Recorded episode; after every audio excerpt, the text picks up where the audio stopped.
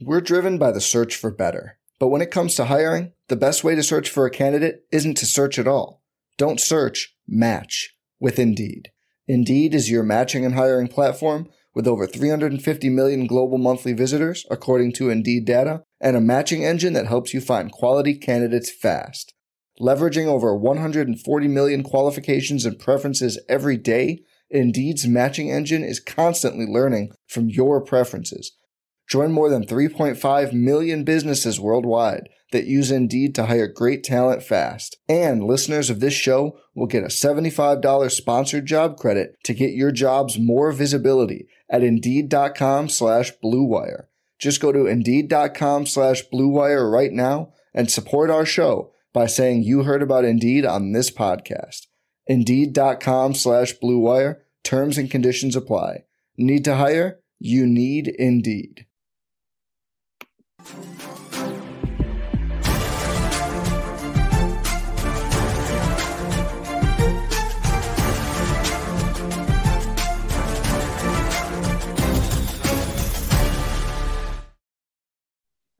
everybody, welcome to the RotoWire Fantasy Football Podcast. Jeff Erickson here with Chris Liss. It is Monday, January 10th. It is the, the, the playoffs are finally upon us. We are wrapping up week 18. We don't even have a Monday night game. We are truly wrapping up week 18 after a pretty wild weekend. Started off really lame, I, I thought, and then it, it had this crescendo to actually interesting stuff that happened, Chris.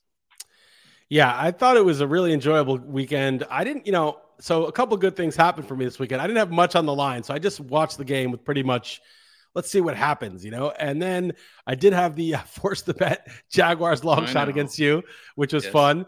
And then you know I was rooting for chaos for that you know Sunday night kneel down fest that we, I was hoping to see, which something even weirder happened, which is a whole. We'll get into that obviously.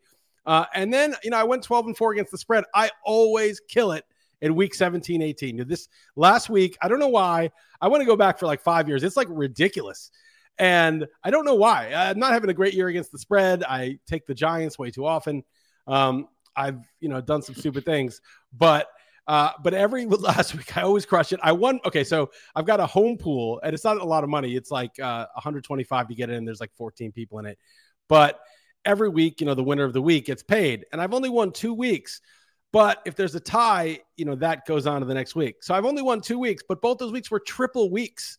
So I won basically six weeks by winning two weeks, and I just won this last one at 12 and four. Wow. So that was fun. And it was just, you know, it was just a, a, a cool uh, weekend of football. Now the Chiefs Broncos, I had the I had the Broncos plus 10, and that was good. They barely hang on held on because the Chiefs were on the five yard line when they knelt it out. But the Broncos were going to win. They had Melvin Gordon running the ball. They're up one with with less than eight minutes left. They're driving down the whole field, and Melvin Gordon just like costs it up and the dude runs it back like 84 yards for a touchdown. And all of a sudden, the Chiefs are winning. That was like the worst giveaway oh, yeah. of a game I've ever seen. It was like, oh, wait, we, are in control of this game. We're going to knock the Chiefs down. The Bengals are going to have to play this weekend. It was going to be a whole different thing. And all of a sudden, um, they just were like, ah, you know what? I'll just fumble and let you get a touchdown. And now it's over. Well, and in fairness to Gordon, I mean, he barely had the ball in his hands when he got right. hit. I, I think so. I think that's part of it is that he just got crushed. It was a bad block, but still, yeah. I think it was kind of ironic that uh, Melvin Gordon, who had a big game prior to that, was the better of the two backs in that game. Was the guy that coughed up, and then it was a fumble. Not only that, that it was a fumble six. I mean, the, the fact is that nobody else hustled back. The only guy hustling back to try to make the tackle was the quarterback, Drew Lock. And half-assed though, it was very half-assed. Yeah, he got outrun by a linebacker. Yeah. Um, which is kind of funny after running for two touchdowns earlier. Uh, but everything was half-assed in that game. The okay, so even after that, the, the, they get down to the Chiefs 14 on fourth and nine, 13, and maybe the 13, and they kick the field goal down seven. So even if you stop the Chiefs, guess what? You still need a touchdown. Yeah, yeah kicking yeah. the field goal was nutless, especially yeah. when you're going against the Chiefs, who I know they're not the same Chiefs as previous years, but come on, do you really want to count on? Okay, we're gonna get, we're gonna stop Mahomes. We got this, no problem. No, the air went out of the balloon. They had that one big conversion, that one big play right away. And after that, you could see the Broncos were just totally deflated and it was all over. And the funny thing is, like listening to the, I was, I heard this in the, I was, you know, I, I was in the car at the time for this, hearing them defend the field goal kick. Like we were, I was out to lunch with my daughter and right after they went for the kick, we like, okay, let's go. This, this game's over. They screwed up. I get in the car, like I'll listen to it anyhow, and I hear the. I don't even know who the the the, the now analyst guys. It's a former player, and usually it's not the usual same good like radio crew. He's like, oh, oh, they're, they're at the fans are asking to make a crazy decision to go for it. He's like the one guy that's still out living outside the box there. You know, yeah, everybody yeah. else. I, I, read your article this morning. Yeah, it's like he's still in the uh, outside. He's still in that. He's in his little cozy little kick is good box. Right. Every kick is good, and he's like, oh, that'd been crazy if you're listening to the crowd. Oh, because you can just stop them and get it back. You mean stop them and then still try to score a touchdown? Okay, sure. Okay, sure, Jan. Okay, yeah. I'm like, come on. Yeah. So that was, but I had, but I was on the Broncos, you know, so it was fine. I was like, it was beautiful. I mean, the fact that, that, that they preserved the cover. They, they, let them get each first down just to the five yard line, and then they could kneel it yeah. out. And it was close. Like they only knelt it out by a couple of seconds. I was like, man, I really don't want them to start running the ball, trying to score, because you know that happens if the, if there's like ten seconds that are going to be left, and they have to give it back. Instead of kneeling, they might just run it forward. And Najee Harris, enough. Najee Harris, all over again. Yeah, he just exactly. decides he's going to score. Yeah. You want you want something funny? The guy I do the Iowa radio show, Scott Unash, he told me he lost by half a point in his championship on the Najee Harris play on the Monday oh, night. Like no. half a point after he got loose, including all the yardage and the touchdown. He lost by half a point on that play. So I thought that was I saw I told him we get all these terrible calls on our XM show where people are purporting to have bad beats and they're just like garden variety losses. And right. I was like, that, that would be that would have qualified as a good one, losing on like the very last significant play in the Monday night game. But uh, yeah, that was stupid. That and the Dallas game was annoying because I was like, oh, you know, I got uh, I got seven on uh, the Eagles and it went down to three and a half. Oh, I got closing line value, Jeff. I got closing line value. I must be a genius. So you know, the game starts, the Eagles score a touchdown. I'm like, yeah, Minshew can handle this. Is no big deal. He's a good backup quarterback.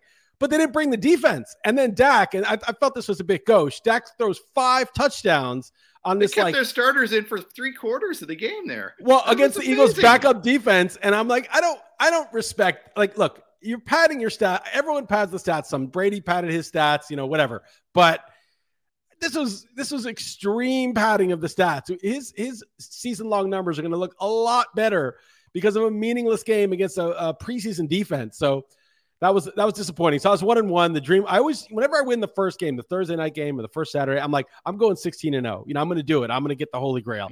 and I hate when I the dream is destroyed that quickly. You know, they. I, I realize that. So well, I took Dallas, uh, but as, as, soon as I knew Hertz was going to be scratched, I thought the Cowboys were going to bench their starters too. I mean, because and then I'm like, oh, why would they even bother? Well, now they're they're the three seed instead of the four. Now, if you're Dallas and Dallas fans, if you're listening, you know, chime in on this. Would you rather face San Francisco, which you're doing, or be the four seed and face Arizona again? Arizona to me doesn't look the part. I, I'd I don't know, but I mean, I don't trust either Arizona or San Francisco to be honest with you. But I, we don't, don't trust you don't trust them, but they're both dangerous. I mean, both of them. I mean, Arizona right. just beat Dallas in Dallas, right? Of course, and then and then San Francisco is dangerous. I mean, so uh, you know, I yeah, I don't think it really mattered at all uh, whether they won or lost. I guess it could conceivably matter. Uh, maybe if there were like an upset later on, like who could host like the title game. I don't even. I, would have to like game it out more, but um, it was really a game where neither team cared, and Dallas mm. decided to try. Uh, I mean, they sat, you know, no Tyron Smith, no uh, uh, Micah Parsons. I mean, there were a couple key guys that were sitting, but you know, Dak, I, I don't know, that was some serious stat padding, and it, I was just pissed because um, because I had the Eagles plus seven, and I thought that was a good pick, you know, going into the game. But yeah. let's but let's get let's get to the let's get let's not bury the lead, man. Let's just talk about this insane uh, Sunday night game because uh, it was it was it wasn't as good of a game as people are saying. It was the most bizarre, one of the most bizarre. Games. It was entertaining, though. It wasn't. Yeah, it was, yeah, uh, it was good. It doesn't kind of, you know? You don't have to be good to be entertaining. Yes, it was entertaining. There's no doubt. Well, I was watching on the rewind, so I was just seeing play after play after play. So it was. It was. I can't even imagine dragging this thing out in real time. Where you didn't know the result, did you? No, I didn't know who was going to win, and I had the Raiders plus three, and I needed it, and um, you know, there were some times. I mean, the Raiders had it. They were up 15. It was like game over, and the the Chargers were, you know you know, basically on match point, like 10 different points. They had 10 match points against them. They had the touchdown at fourth and 23. They had yeah. the two point conversion. It was a must have. It was must have. It was over. They had at least three or four fourth and tens. One of them they didn't get, and there was like holding call five yards. You know, it was le- they down. showed so on. It was legit. that one. Okay, it was legit. I didn't they see it. Yeah, okay. Because I'm sure they fast forwarded through that on the yeah. and and they, it was a total hold right at you know right as he's making his break. They he totally got held. It was completely a good call. Okay. And by the so, way, that was the one call the Chargers got all night. The, oh yeah, no, the, the Raiders, Raiders, got some no, all the calls. This is why this game was so just bananas because the the first Chargers drive, I mean, second Chargers drive where they scored a touchdown. It was third and long. They get a pass. It's tipped up in the air with two people. Receiver catches. They convert. New set of downs. Then it's third and 17 and uh, holding call, first down. They get another first down on a hold when it's third and 17. It was like, dude, what are you doing? You're holding like off the ball. Like you just gave them a first down on third and 17. Then they score a touchdown. Then the Raiders get the ball. Oh, uh, before that, no, the Raiders get the ball. Before that, they miss Derek Carr misses Zay Jones wide open, just overthrows him like just easy yeah. touchdown. No, that was early. And then they punt because of that. But then what's his name? Andre Roberts muffs the punt, and the Raiders score a touchdown anyway. Yeah, and then on the next drive, after uh, the Chargers get all these cheap like ways to get down the field, the uh, the Raiders get like some cheap pass interference in the end zone, and they're like just gifted a touchdown. So this game was so ridiculous from the from the outset. It was like all this crazy stuff was going on. But then the Raiders basically salted it away. That crazy fourth and one at their own 20, they got stuffed. Uh, you know, the, the, Chargers need it to be fourth and 10 or more. They can't deal with fourth and one. Yeah. And so they, they, they, they get the field goal. They're up, they're up. Eventually they're up, you know, 15 and it's over.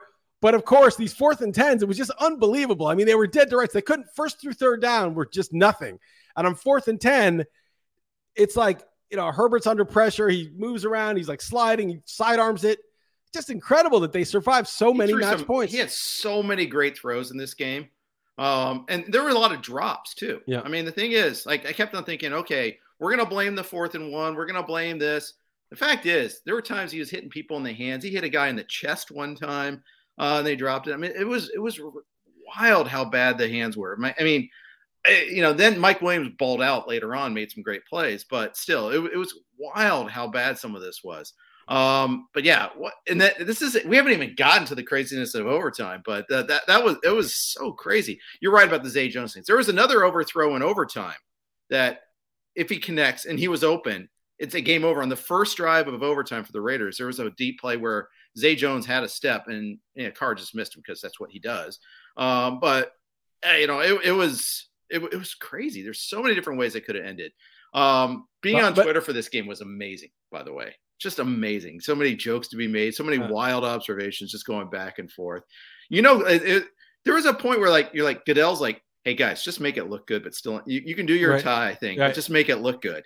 And they it, it was all setting up to that. It, it was wild. Well, they they they delivered. I mean, they delivered and, and then some. But I yeah. will say a couple of things. One is the more I thought about it, like during the day after Jacksonville was winning, and you also start to realize like for Pittsburgh and, and Baltimore, that game was supposedly kind of meaningless, but it's like Jacksonville didn't have to win. Jacksonville just had to keep it close for those two teams to want to kill each other to win that game because um, if Jacksonville had a chance to win, of course, those teams had to try to win.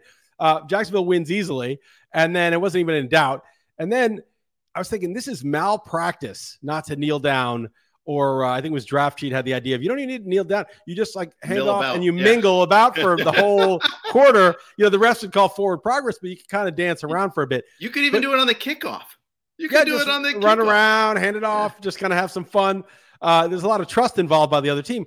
But the thing is, there's, there's no benefit of, of burning the other team by winning the game because it's the same thing. Why create bad blood when you know it doesn't do you any good better than the tie? There's no added incentive except to like kiss up to the NFL. Oh, respect the shield. Oh, we got to respect yeah. the shield. Like this is bullshit. Respect the shield, dude. Who cares? Do you understand that a team like the Packers, they for God knows what reason they left Aaron Rodgers in with his bad toe all game.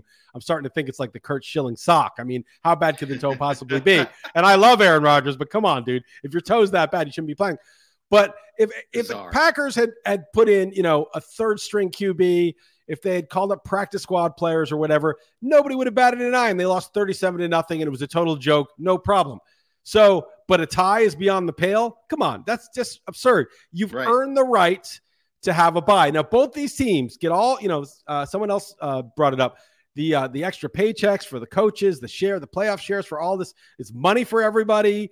Um, your fans get a playoff game. You get a bye week in week 18, so you're totally fresh for the wild card game. I mean, they went to overtime. It was this is like a war they went through to overtime, and um, it's it's malpractice. They didn't just kind of shake hands and kneel down and say, you know what, I don't owe anything to the NFL. If the Steelers, you know, have a problem with it, maybe they shouldn't have tied the Lions at home that time, and then, exactly. then we, and they would have made us play. We or lost to, to the Chargers, or lost to the Raiders. You know, all, all these things apply. Right.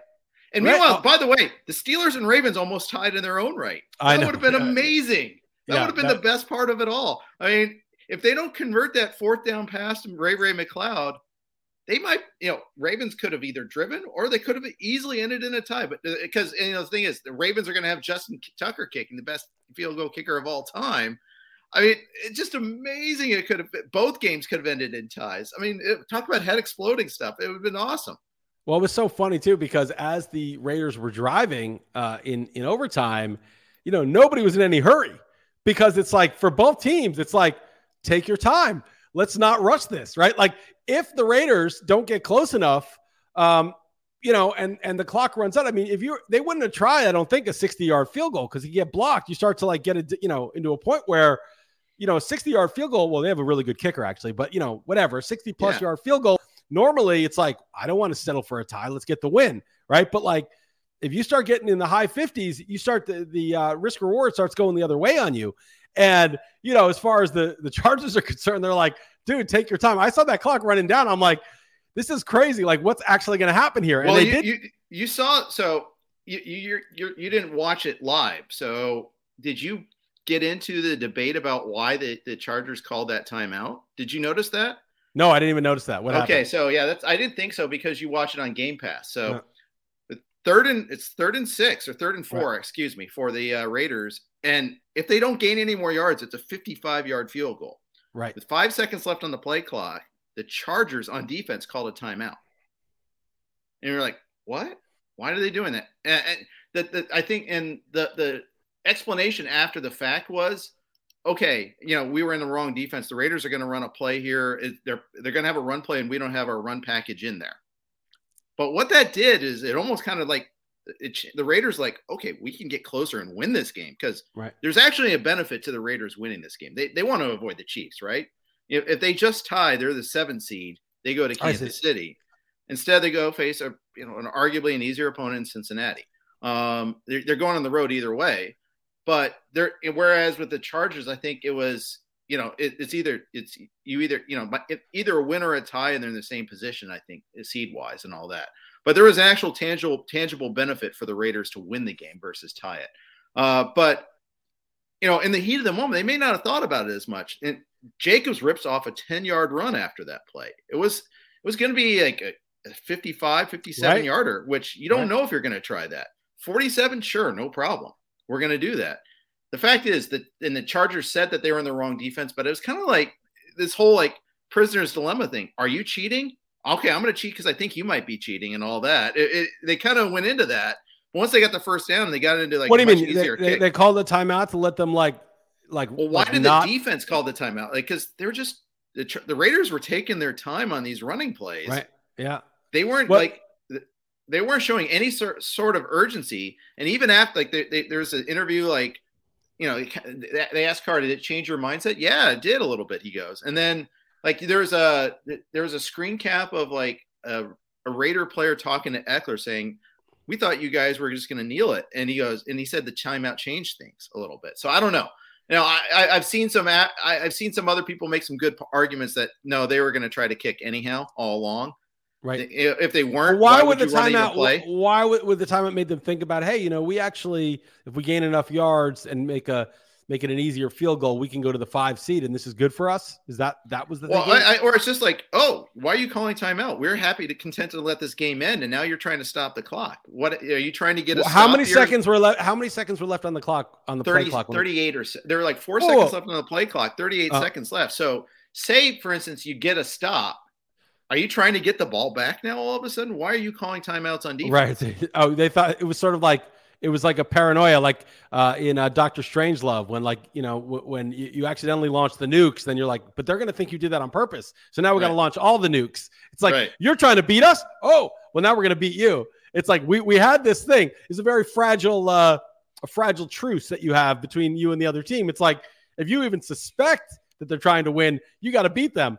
But right. you know, as long as you trust each other, I think they were going to do the. It seemed to me like they were going to do the field goal all along. Um, I think that's but probably they, the right inference, but we don't know for sure. So but they weren't, but they weren't overly uh, concerned about it the way they would be in a game where a win is better than substantially better than tie, like a regular season game. They were like, "Yeah, we're going to try to get into field goal range," but there was no hurry, there was no urgency to it. Um, and you're right, maybe the timeout like made them run a really good play, or you know, figure out exactly what they're going to do. But yeah. what a just bananas. Uh, I mean, even the Steelers, you know, who were in, like they had to wait to see if that field goal cleared. I mean, they didn't know. Yeah. Um, and it was almost a tie also. Yeah, it was just it was just bananas. I couldn't believe what I was watching. The fourth and tens, I'm like, first of all, I would have been pissed if the Chargers covered. Like that's what I was worried about because they could have covered in overtime. And they settled, you know, the worst thing that happened was that the Raiders scored a, a field goal in overtime to go up, and the Chargers drove down and was third and six, you know, deep in Raider territory, and they failed and was fourth and six. And because it was overtime and they were down three, they settled for the field goal. But I'm like, dude, they would have scored a touchdown if they just kept going on fourth down. like they couldn't be stopped on fourth down. I'm like, I was relieved. I was like, okay, now I got the cover pretty much because you know next score wins. But right. I, at first I was like, I guess they're going to kick the field goal to tie it. I guess you just converted like eight fourth and tens in a row. You have fourth and six. You can win the game but you're like, let's just tie it. I understand why they tied it, but like, think about it, what just happened, and all of a sudden, fourth and six was a bridge too far. It was right. it was interesting, you know. I think they they kind of screwed up by after they got to the like second and six, they threw it twice, stopped yeah. the clock, two incompletions too. I mean, they run the ball twice. There's less time on the clock. Maybe the Raiders aren't, you know, don't have enough time to get into field goal position too. So you know that there's all sorts of little permutations there that are just wild about this game. Um, we could talk about it forever, but we got other stuff, other stuff yeah. to cover. Uh, quickly, a note from our friends at WynnBET: If there's one thing we appreciate here at RotoWire, it's making good decisions, and even more so, making the right decision. Listen up, folks! I have an incredible offer for you with RotoWire's newest partner, WynnBET, the premier digital casino and sportsbook app. WynnBET is now the exclusive sponsor for RotoWire's fantasy podcast. WynnBET brings you all the latest action with a user-friendly interface, moneyline bets, boosted parlays, over-unders, round robins, live betting, and so much more are at your fingertips. Want a break from sports betting? Head into WynnBET's digital casino and take a spin on roulette, double down in blackjack, slam the slots, or try your hand at baccarat. WynnBET is currently available in seven states: Arizona, Colorado, Indiana, Michigan, New Jersey, Tennessee, Virginia, while rapidly expanding. At WynnBET, the possibilities are limitless. WynnBET is currently offering all RotoWire listeners a risk-free bet up to $500 on your first wager. Download WynnBET now. That's W-Y-N-N-B-E-T. WynnBET, the exclusive partner for RotoWire's fantasy podcast. Chris, you talk about want to talk about burying the lead. You didn't know. I don't think you've noticed this. Uh, and I, I hate to advertise it, but you know, I had a in some ways, I had a really good week. You know, I, I won in DFS, won Tout Wars DFS contest, whatever, but it, it's nice. cool. Um, the Bengals got to rest their starters. I was wildly entertained, but I had the all time biggest choke in Steak League. I lost to Len by 90 points, and he passed me in the steak. Oh my god! I am oh the self buyer. Oh my god! Oh man, sorry, dude. That is horrible. I did not even it notice. was the the chokiest choke that ever choked. Diontae Johnson dropped passes like it was last year. Kyle Pitts, you know, I screwed up too. I could have benched Kyle Pitts for Hunter Henry, which was a 10 point, it was like 11 point difference. Um, but I thought when they announced that Pitts was active and playing in this game, I swapped Pitts back in.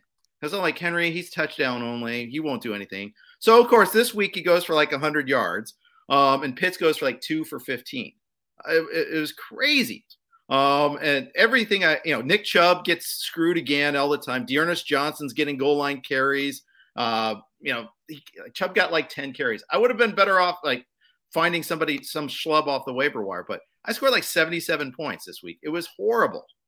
Oh man, my condolences. And we were mocking Len the whole year about his about being a buyer. Len must be over the moon what a triumphant uh, week 18 for him to come back from that kind of deficit. He was worried about being the double buyer eight weeks ago.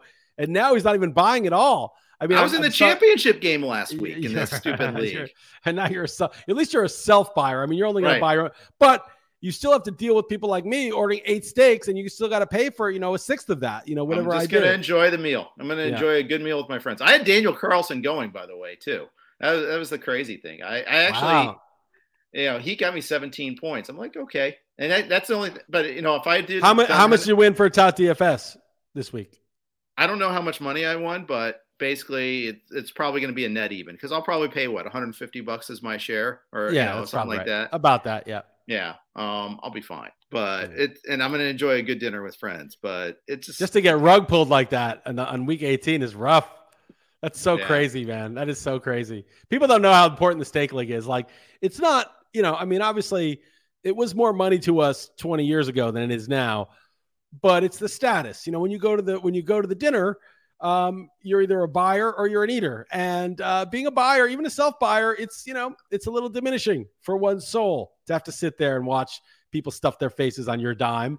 yeah, Uh, and being an eater, it's sort of a fraternity of evil. You can be part of the fraternity of evil. You and the other eaters are evil, and you're going to extract from people beyond what you need for your nutri- for your uh, basic nutrition. Yeah. And uh, you know, you, you thought you were part of Team Evil, uh, laughing at the buyers, and now uh, I lost by not. five points. Five br- frippling points there. yeah, that's, that's tough. And it was just, and and you probably just didn't take it very seriously, right? Because you had nothing to gain um, by setting your lineup that. I guess you did pay attention to the tight end, but that was it.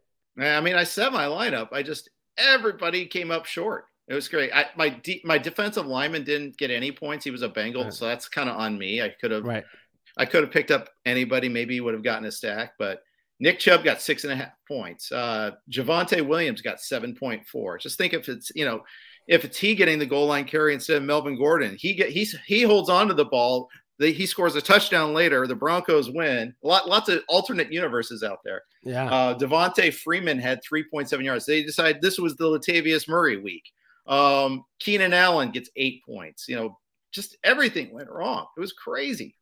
Just think of the alternate universe though, where you got uh, zero points this week, or that you were the the the steak league double buyer with zero points on the season. Yeah, there is one uh, of the, you know, of the Yeah. many, uh, you know, the, the, the many multiverses that split every fraction of a second. So Yeah, just- MCU is doing still- all this multiverse stuff right now. So uh, Yeah. you know, it, it's. Uh, do you watch any of those? Did you see the new Spider-Man? No, I haven't seen. uh I haven't seen any of that. They're Okay. doing. uh That's it's like a quantum that they're doing that. They're doing a lot that- of that, and so so did Loki. I won't get into it too much, Okay. just for the people who are still looking to see it. But uh, it's Right. pretty cool because and it, the comic books got into it too. So Yeah. um, they're kind of they're being loyal to that, which is kind of cool too. Uh, but yeah, so that was that was terrible. I mean, I did get to watch. I mean, I the morning the, the early slate. First of all, like watching the Colts, just oh my god, choke away so, so badly. Uh, once they got down like 16-3, you knew it was over. You know, you know, it's like you know Carson Wentz is not going to be able to rally. This is not a team that can win from behind. They're they're like the Pats that they're great bullies, but they're not a great comeback team. No, they're. I mean, Wentz is bad. He's just not good. And uh, Taylor's great, but Jacksonville stops the run, and they set out to stop the run. And Trevor Lawrence played capably, and Marvin Jones made some plays, and that was it. I mean, they just beat him. It wasn't close. I mean, the No. Colts, the Colts actually scored in garbage time, but that was their only touchdown of the day. And uh, you know, I, I it's so weird because the Colts were seven and seven, but they had beaten some good teams, and they had looked really tough and they go in and they beat Arizona on the road, and they go in and they crush New England also. So they beat they, they beat Arizona on the road, they beat New England at home soundly, and you're like, okay, they're they're now They've got a Um, home game against the Raiders, and then they get Jacksonville. They're in. You know, yeah. Sorry, they were six. They were yeah. It was just they were sorry they were um whatever. I'm getting the the actual. They weren't seven. They're they were, nine and six. They were nine and, then- six. So they were nine and six, and yeah, they were seven and six. Then they win these two huge games against tough teams, and those teams, Arizona and uh, and New England, were better at the time too. And then they got two easy games: a home game against the Raiders and at Jacksonville. Okay, they're they're gonna end up eleven and six. They're gonna maybe push Tennessee for the the division title. And no, uh, they lose both of those games to the Raiders, who are actually a decent team, and then they get beat by Jacksonville badly. What a way to get knocked out of the playoffs! But you know, this this kind of like Philip Rivers one year and Carson Wentz the next. Um, that's below the threshold that you need. You know, you need to get um, somebody, even Jared Goff on the Lions is better than those guys, I think. And um, you just need like that baseline QB that isn't a net negative. And and those guys, Davis were. Mills could have been better. I mean, I, I, I mean next year I would definitely take Mills over Wentz, but you know they, they, didn't know that they didn't know who he was at the time. What's worse is they paid for the privilege, both yeah. in terms of the the draft the draft picks. They gave up two first rounders, right? And then they get and they took on this massive cap hit. I mean, and they're they're on, he's under contract for next year. I mean, in the Eagles, I mean, they make the playoffs and get good draft picks too. They get the they get the Dolphins and they get the you know the, the and they got Minshew for a sixth, who's better than Wentz, who's cheap. Yeah. You know, you know, it's a real indictment though of the Chargers is that they've got Justin Herbert on a rookie contract.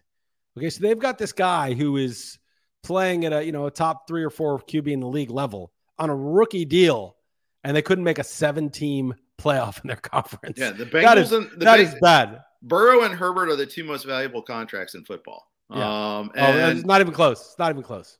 Yeah, and yeah, it, it is kind of crazy. And the thing is, the Chargers they had a couple things that you know. I know we we spent a lot of time, but they're they're they're interesting. But you know they couldn't they couldn't stop the run, and they couldn't stop the run all year, and they couldn't stop the run when it mattered most against in that overtime against Josh Jacobs. They got that ten yard run, and that's what made it an easy field goal attempt for Carlson. It made it easy to them to decide to even kick it, for that matter and in all the the previous runs prior to that to get to that spot.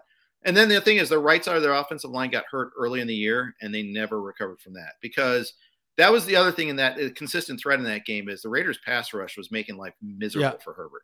Right, but he still got him back to a tie in overtime under pressure, know, despite all that. Yeah, and they knew, knew he was throwing every single play, um, and so I don't know. It's it, there's something off about that. I mean, maybe Staley will turn out to be a good coach. I wonder if he's just optimizing for one thing the sort of like anal- like surface analytics. I don't want to say analytics. Analytics is deep. Analytics covers second order effects if you do it right, but sort of surface level optimization of uh, you know, oh, who cares about the run? You know, analytics show us the run doesn't matter, things like that, and uh, and it's come back to bite him that that he doesn't really he's missing some uh, important second order effects of running the ball. Although he talked about it, he was the guy who said running the ball has second order effects. Um, and so he's the guy who talked about it. So there, he's not unaware of it.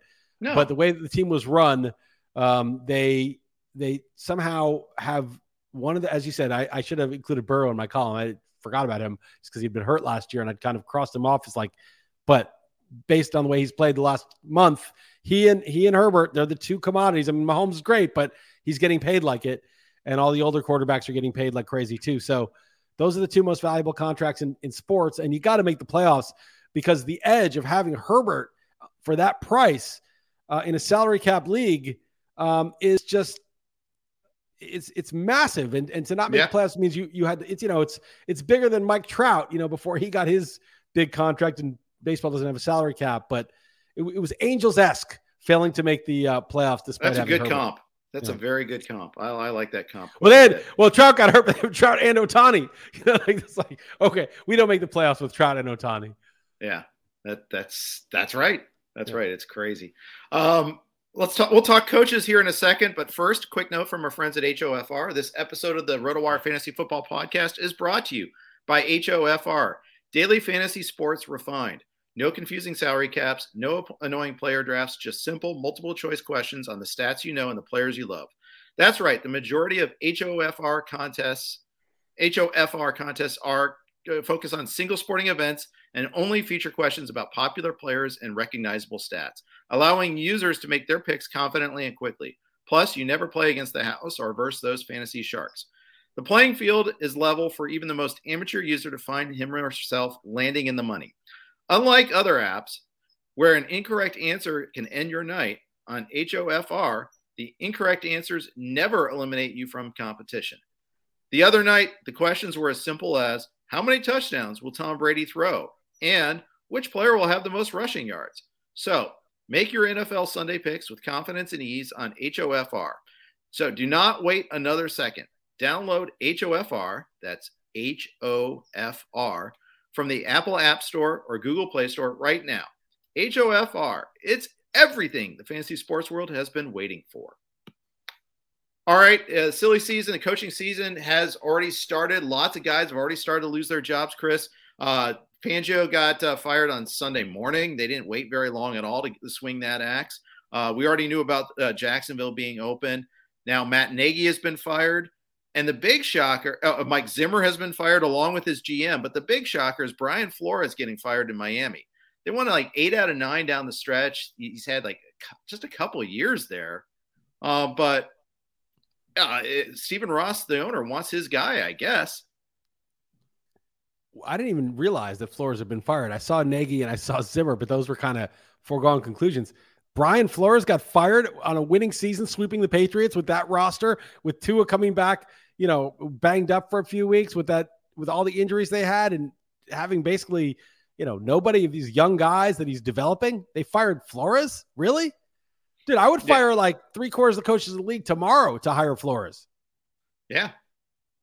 Uh, it's I, I think he's a good coach. Now, you could argue that maybe he, he ran a terrible offense, uh, but you know that that he's not the one that drafted an offensive line that can't protect Tua. Now, maybe you know you, you spend a top ten draft pick on Tua, and the offense looks like a high school offense. Maybe that's it. I get it because it is an ugly. It's not a. It's not a aesthetically pleasing offense to say the least. You see, like, isn't isn't he a defensive coach though, Flores? I think so too. Uh, he is. Why don't um, just hire hire a good offensive coordinator? I mean, what's the anyway? That that, that team was one and seven. They finished nine and eight.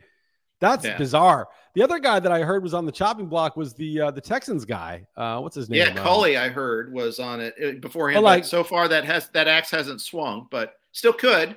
I mean, Joe Judge play- still is employed. Um, and that's I mean, the, Gi- the, Gi- the Giants, John Mara. Uh, I don't want to say this for sure, but you know, my thesis about John Mara, some of the things he's done. Um, he stand he stood by his kicker, uh, who was accused of some pretty bad stuff, and then mm-hmm. as soon as the, the, the tide turned, he, he they dumped him, and it was kind of like one or the other, right? I'm not saying what was the right call initially. I'm just saying you don't do it because of you either stand by the guy or you don't. Um, but you don't like make a show of it and then cave right away. Uh, there was a bunch of things like that. I think with Beckham, he, he was kind of uh, nutless. And, you know, my thesis is that a lot of these guys, it's like, you know, the show Succession, right? You get Logan Roy builds the company and he's kind of a bastard, but he's he's really competent, really sharp. And then you have a bunch of kids that grow up rich and they just kind of play it being a business, running a business, but they don't really know because they've never really had to do anything.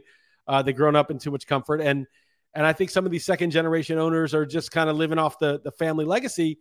And the Giants, it seems that it's like they're a class organization, like the Rooneys, the Maras. That's like the old school, right? And it's like they don't fire anybody. They they stick with people way too long, uh, typically. And uh, you know, I don't. I'm not like Judge has to go. He's the problem. I don't even think Gettleman's that bad, and people hate Gettleman. They basically were the least. I think they were the worst team in the league by the end of the year um, because of their quarterback situation. But they couldn't the even ro- roster a full roster. They they couldn't because of the salary cap. For some reason, they could not top. Uh, they couldn't even have a full 53 man roster. Yeah. Well, so so here's the thing. So they there were two things. One is the offensive line, which they invested in, was just terrible, and the other was you know, so I actually liked when they took Glenn, signed Glennon, not because I like Glennon, but because it was a commitment to Daniel Jones to be the guy or not, and not have some sort of controversy. And so I was like, all right, it's Daniel Jones's job to win or lose, and then they can move on. Um, you don't want to have it so that like, you know, you, you, you draft Trey Lance, but you've got Jimmy G there, and it's like, who's even the quarterback for next year? It'll, it'll be Trey Lance, but you end up just like stunting development. Okay, give Daniel Jones the reins. There's nobody who's serious who's who's going to compete, but the cost of that was when Jones got hurt and Jones was not playing well and, and the Giants offense was already bad. It was below a pro level. So he and Jake Fromm, is just you had a zero at quarterback and then you had a bad offensive line with it. And it was just, it was not, I didn't watch the Giants games the last two weeks. Yeah. I've watched every Giants game for like 20 years and I was just like, maybe 40 years. And I was just like, I, am not going to watch this. Um, so, you know, yeah. I, I would be fine if they cleaned house but I don't know that it's Judge per se or whatever. I would take Flores over Judge because Judge hasn't really shown anything. He's just sort of a, I just give him a sort of a, not a pass, even just like a no.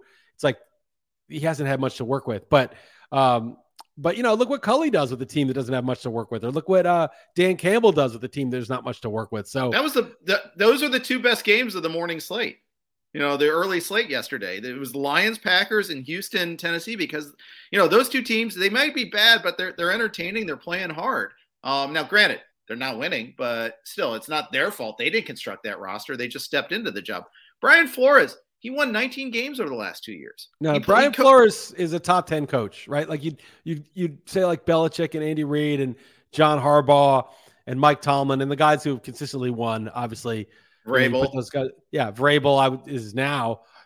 But I think you put Flores there with like, you know, the other upstarts like Dan Campbell, who looks like a good coach, guys who seem like they get their players to play. And Flores does that. I, we talked about this before um, but I think I talked about it with Sislowski too, but like we talked about in XM, that I'd say like I don't know what the percentage is, but like 70% of the job, maybe more, is getting these guys to show up, commit to their assignments, be tough, be a hard out. And then, you know, 10 or 15% is like that X's and O's and and the you know down and distance stuff. And anyway, the X's and O's you outsource to coordinators usually anyway. So it's like down and distance stuff. I mean, it matters, but you know, having a team like the Steelers that's going to play hard matters more. Having a team like the Titans that's going to play hard matters more than that stuff. Yep. And and it seems like Flores at least had that, and just get him a good coordinator. But um, wow, that's shocking. He's going to get snapped up though pretty quick, I think. I think so too. I, I think so too. Um, so it it was really surprising to see that one. Um, you know, I I think that there'll be now the question is, yeah, can he get the offensive side? Can he get the right offensive coordinator? But I, you know, the Miami's owner, Stephen Ross, is like one of the sneaky bad owners in the NFL. Remember, this is the same guy that's trying to orchestrate the trade for Deshaun Watson, like basically doing it on his own. You know, he was the one like, go trade for Watson. Yeah, I know we have Tua and we gave up the world to get it, but go trade for Watson. So maybe this is this is part of that because he cited Ross said he cited uh, communication as an issue there. I mean, so clearly he wants to have his guys and all that. He's one of those hands-on owner types. So uh, yeah, but he kept the GM, which is the other thing. So there might have been a power struggle. There's stuff you know, the stuff that happens behind the, the scenes that we don't know about sometimes. That that that could be very well it. But I'm not trying to justify it at all. I think it's kind of I think it's really dumb and stupid that they did that. But anywho, um, it, that that that's going to be fun. There's going to be other firings too. I still think Judge should get fired. I still think uh, I, I think that Matt Rhule has is you know the, the worm has turned on him. You know what though? I, I will say this here in an argument in favor of being patient is the Bengals and Zac Taylor, because look at what happened in year three with uh, the Bengals and Taylor. Year two with the with their franchise quarterback. Franchise quarterback stays healthy for the full season you know, at, at, gets that full development, good things happen. You know, a long term plan comes into play and it actually works. Uh, I don't know if Zac Taylor is a top ten coach yet. I'm not. I'm. I'm not completely sold on that. He's top thirty for sure. The, the thing. the, the thing is. The thing about this is, it's coaches are like quarterbacks, like kickers. The vast middle doesn't matter, right? So it's just whatever the circumstances are. Really bad ones matter to the negative, and really good ones matter to the positive. But the vast middle are basically fungible. Um, and so he was bad. Then he gets Burrow. Burrow gets stays healthy. They get Ja'Marr Chase, Tee Higgins, as you said. All of a sudden they're good. Well, yeah, because it's easy to coach when you have, you know, one of the young rising star quarterbacks and incredible skill players on offense. And it's hard to coach when you have like the carcass of Andy Dalton and a bunch of scrubs when he got hurt yep. playing. So, you know, most of these guys, um, you know, you know, we're uh, we're just quick to to judge um, no pun intended. And it's really not indicative one way or the other. Now, out of those scrubs or or good seasons, some unique ones will emerge. Like maybe Dan Campbell's a great coach, maybe Flores is a great coach. We don't know yet, um, and we'll, we'll find out eventually. But um, mostly they're in the middle, and it's just circumstance. And you know, it's like half the teams, not half, but like a third of the teams are going to have good seasons. A third of the teams are going to have average seasons, and a third of the teams are going to have bad seasons. And every time you're in the bottom third, if you just clean house, it's like, well, I mean, there's always like a 30% chance you you underperform, you know, by a margin, you know, by a decent margin. So, um, right, you know, I, I wouldn't. I, I think people are rash. I mean, Nagy's been around a long time. Zimmer's been around a long time. I mean, I think those guys, it was time for a change, and that that was, you know, that was warranted. Nagy's been around for four years, by the way. Um, yeah. It's not that long. And he was coach of the year in his first year. Yeah. I, I think he's all right. Well, yeah, he had like a great defense that year, right? So it was easy to coach. Uh, and, you know, now his defense is just so so. And I think he's okay, Nagy. I just think that you get four years and you don't distinguish yourself as a great coach, go ahead and move on. It's just like a quarterback, right? Like Danny Dimes yeah. is below the threshold like by a decent margin. But yeah. even like Baker, right? It's like Baker Mayfield's better than Danny Dimes, but like you had four years, you're okay, you're decent. Like I don't, I don't see a problem moving on at that point. I wouldn't move on from a guy after one year. You know, Zach Wilson looks shaky, but it's one year. Give him a couple of years. But four years, you know, there's a chance he blows up for somebody else. Maybe I wouldn't be too scared of it. I think he could, you know, end up being like a good quarterback on a winning team for somebody for sure. They were a winning team last year, uh, yeah. but um, but like you know, after four years, I think you, you start to get like we're not worried this guy's a genius or anything, or this guy's a you know an elite player, and so you I think you can safely move on. And Zimmer, same thing. It's like he did all right. The Vikings have been decent, but it's time to move on. Yeah, I guess. I guess so. Um, before we finish up the podcast, got some more business to take care of real quick. Skybox Sports Network is your hardcore source for odds and sports tickers. Skybox Sports has been creating an entertaining and relevant products for restaurants, sports bars, casinos, race and sports books, arenas, and stadiums for years. Now you can bring a little Vegas into your fan cave. Skybox's low cost and state of the art Wi Fi platform is a simple and affordable plug, play, and activate format. Skybox Sports tickers bring you live odds propositions, fantasy scores, hires, fires, trades, breaking news, and recaps with in depth coverage for the NFL, NBA, MLB, NHL, PGA, NASCAR, UFC, specialty events, and more. Visit skyboxsportsnetwork.com and use promo code ROTOWIRE5 for a 5% discount off your order. This RotoWire podcast is brought to you by my favorite meal kit, Factor.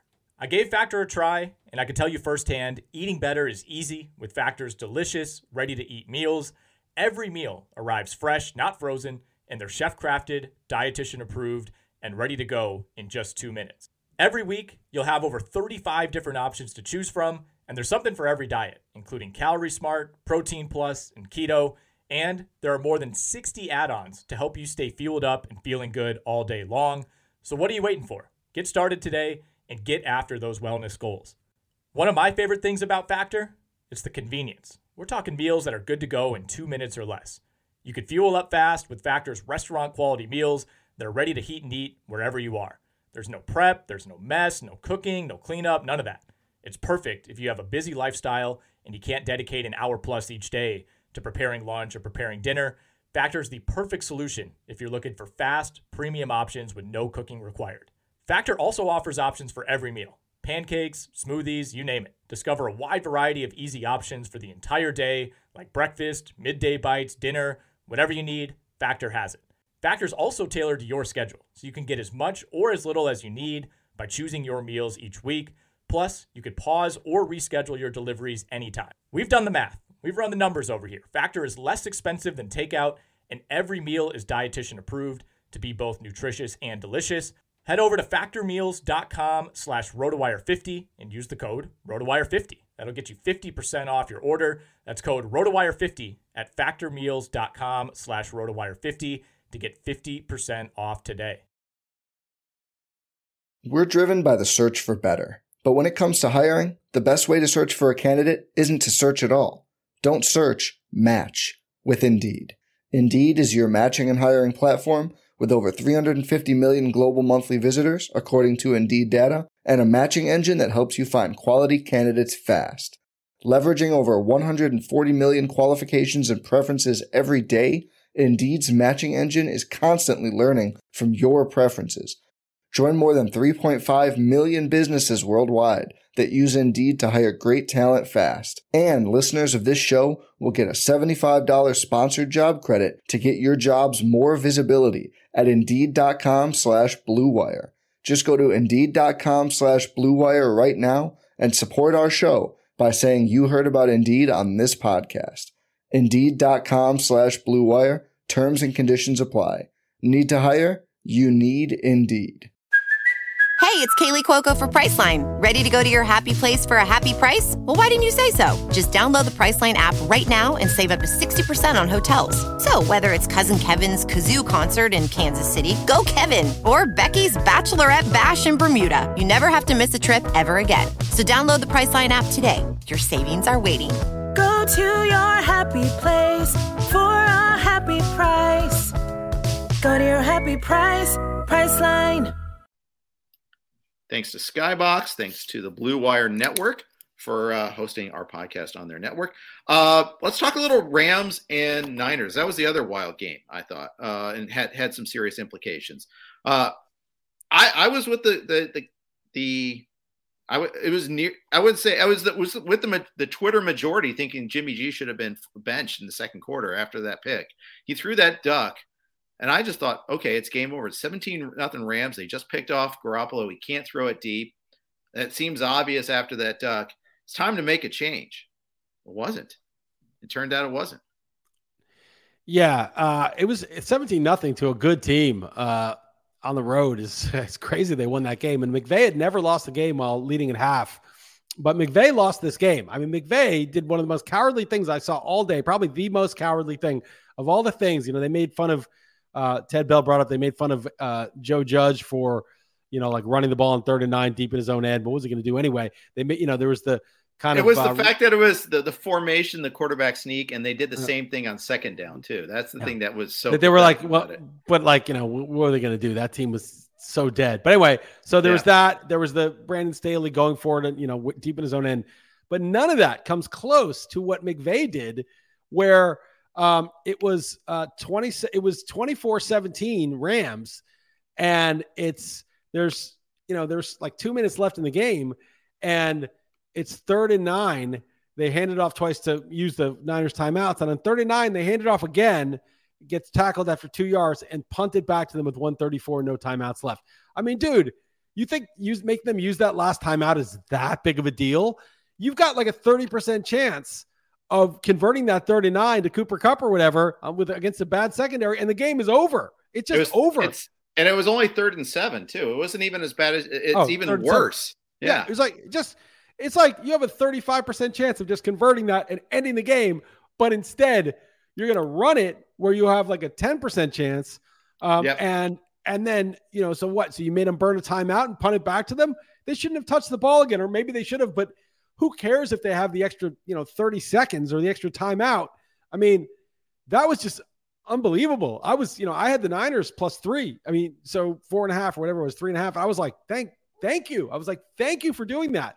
And then, you know, Deebo made that incredible. Like Deebo Samuel was such a good player. It's oh not just, God. it's not just the fantasy thing, which he was a monster this year, but that guy like catches, he was like turned around, sees the ball coming, kind of sticks his hand out, grabs it, dekes two guys, runs for another 30 yards. Like that guy is just so aware. He's just a natural football player, that guy. And he's so physical. He's their best running back. He's their best receiver. He's their best quarterback. I mean, he just, this guy just did everything. And, um, what a game. I mean, that was, and, and, you know, it was a great drive to come back. It was just, uh, I don't know. It was just, and, and Shanahan said, we want to run the ball 40 times and they just kept running it. They kept uh, running it down their throats. It was just a, uh, and then running that trick play where Deebo throwing the ball was just amazing. Yeah. I mean, uh, it, it, it, was it was wild. I mean, if you're a Niners fan, you have to be over the moon just watching that. You know, it does raise the question though. Lance may not play again. He might not be the guy well, next year. Dalton if the, says if no. the Niners go on a run, okay. what if the Niners win two games in the playoffs? Okay, so this is what I wrote about this in my column. I, I think the reason why um, Lance is definitely starting week one next year, even though I hope not for Dalton's sake, because I just want to mock him all all next year. Is that is that if Garoppolo does play really well in the playoffs and they lose, you know, say in the you know championship game or whatever, then his he'll have trade value. Like the Broncos and Steelers need QBs, the Giants need a QB. Like Russell Wilson and Aaron Rodgers can't play for everybody. Um, and so somebody's going to need a Garoppolo level QB because Teddy Bridgewater and you know Mason, Rudolph and Daniel Daniel Jones are not cutting it. So um, I think Garoppolo, especially in a place like Denver that has a good setup, could actually be you know good. He can throw a decent ball. Um, so if he were to play well in the playoffs against good defenses, um, I think they'd be able to trade him for like a, you know he's got a huge contract, but it's only for one more year, and so maybe they could get you know I don't know second round pick or a third round. You know maybe they maybe could, the Colts could trade another first round pick for him. He'd be perfect for the Colts because he'd be just under the threshold that they need yet again. Uh, but maybe not. May, but but I think Garoppolo is better than Wentz and, and Rivers, and he's better than Bridgewater. So, um, you know, I, I think if he does well, it gives them a, a, a path to trading him, and and if he does poorly, then they're not going to use him anyway. So I'm almost positive Lance is starting week one. Yeah, I uh, I, I I'm going to make a completely unsourced prediction here. Russell Wilson's going to be the source of like the source of all this trade speculation, and he's going to stay put. Okay. But Kirk Cousins and Jimmy G are going to get traded. Right. One of them will go to Denver. One of them will go to Carolina. Yeah, I mean they would be big improvements. I think Cousins in Denver could be good. Um, I think I think he could. Uh, that would be a good fit because he's you know he he's used to having good receivers and he would have him there. Yeah, I mean Denver's got a roster that is pretty solid, but the QB position is way way below everybody else in the division. Think about that. There, you've got Mahomes, you got Herbert. Say what you will about Carr, but Carr's above whatever Denver had going at quarterback this year, whether it's Bridgewater or uh, or or Lock, obviously. Uh, but Jimmy G versus Carr, you know, versus that, that at least Carr would be at that level. He's at the level. Yeah, I think I think Jimmy G and Carr are comparable. Um, Carr might be better actually because he makes fewer mistakes, but Jimmy G Yeah. throws a nice ball. I mean, that's probably the thing is though, QBs are like coaches. You know, it's like the vast middle, like the Jimmy G's and Carrs. They're so situationally dependent. Like you, you, you put them in a situation where the line doesn't play well, and you're like, oh my god, this guy's like the worst quarterback I've ever seen. You put him in a situation where the line is good, you're like, wow, this guy throws an incredible ball. Look at look at you know he's carving people up, and he's right at that level where you know where the environment's really going to make all the difference. Yeah, he is. He is. So I, it'll be uh, will be, fine. I mean, Russell Wilson looked better the last couple of weeks. You know, is that enough just to give this false hope or maybe actual hope? I don't know. Uh, they have to and what decide. They have to decide what to do with Rashad Penny. I think. Well, I think they didn't pick up his option, so I think he's a free agent. So it'll be they interesting to see where maybe he not. lands. Rashad Penny, I mean, if, if we knew that, you know, that exercise they do, that everybody in the league would stay healthy, uh, he's had a four year deal in 20. Oh, no, he, he, yeah, they declined his option in May of this year. You're right. They didn't pick it up. Um, If we knew that everybody in the league would miraculously stay healthy, there's no injuries, no COVID list next year, everybody plays the full season. Right. Where does Penny get drafted? Second round? I mean, we're like, we know everyone's staying healthy.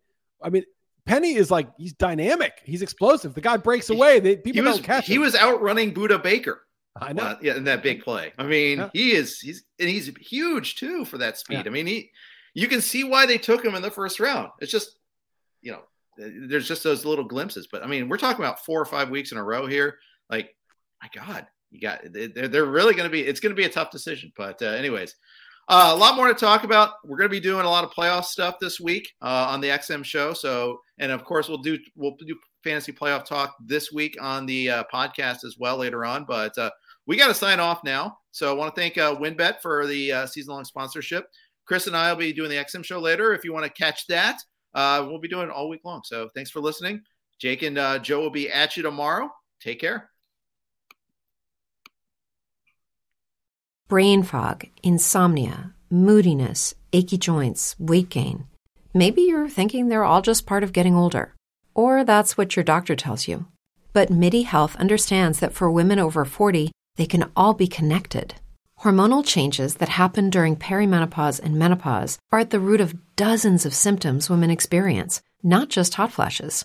MIDI specializes in compassionate care for women in menopause. Their solutions are safe, effective, and FDA approved. Plus, they're covered by insurance. A convenient telehealth visit with a MIDI clinician can be your first step to getting personalized care. They'll tailor a treatment plan for your symptoms and health history so you can get back to feeling great. 91% of MIDI patients get relief from symptoms within just two months. When your body changes, your care should too. Book your virtual visit today at joinmidi.com. That's joinmidi.com dot com.